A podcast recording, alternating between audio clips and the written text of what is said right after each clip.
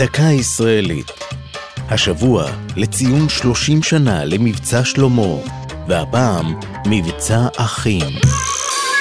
כמיהת יהודי אתיופיה, קהילת ביתא ישראל, לעלות ארצה, היא ארוכת שנים.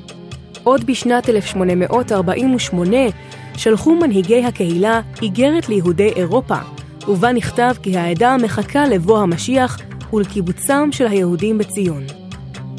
שנה לאחר קום המדינה, קבעה מחלקת העלייה של הסוכנות היהודית כי אין דחיפות בעליית יהודי אתיופיה, וכי יש לתת עדיפות לעולים מארצות האסלאם ומזרח אירופה. אחר כך התנגדו ראשי הממשלה שרת, אשכול ומאיר לעלייה. רק בשנת 73 הכיר הרב עובדיה יוסף ביהדותה של הקהילה באתיופיה, אולם אישור עלייתם של כמה עשרות משפחות ארצה נעצר בעקבות ניתוק היחסים בין המדינות. כך החל מבצע העלייה החשאי שכונה מבצע אחים. הוא נמשך 11 שנה, עד 1990.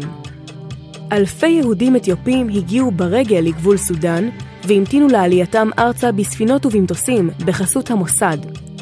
שיאו הראשון של המבצע היה בשנת 84, הוא כונה מבצע משה. כיום מונה הקהילה האתיופית בארץ כ-140 אלף נפש. זו הייתה דקה ישראלית על מבצע שלמה ומבצע אחים.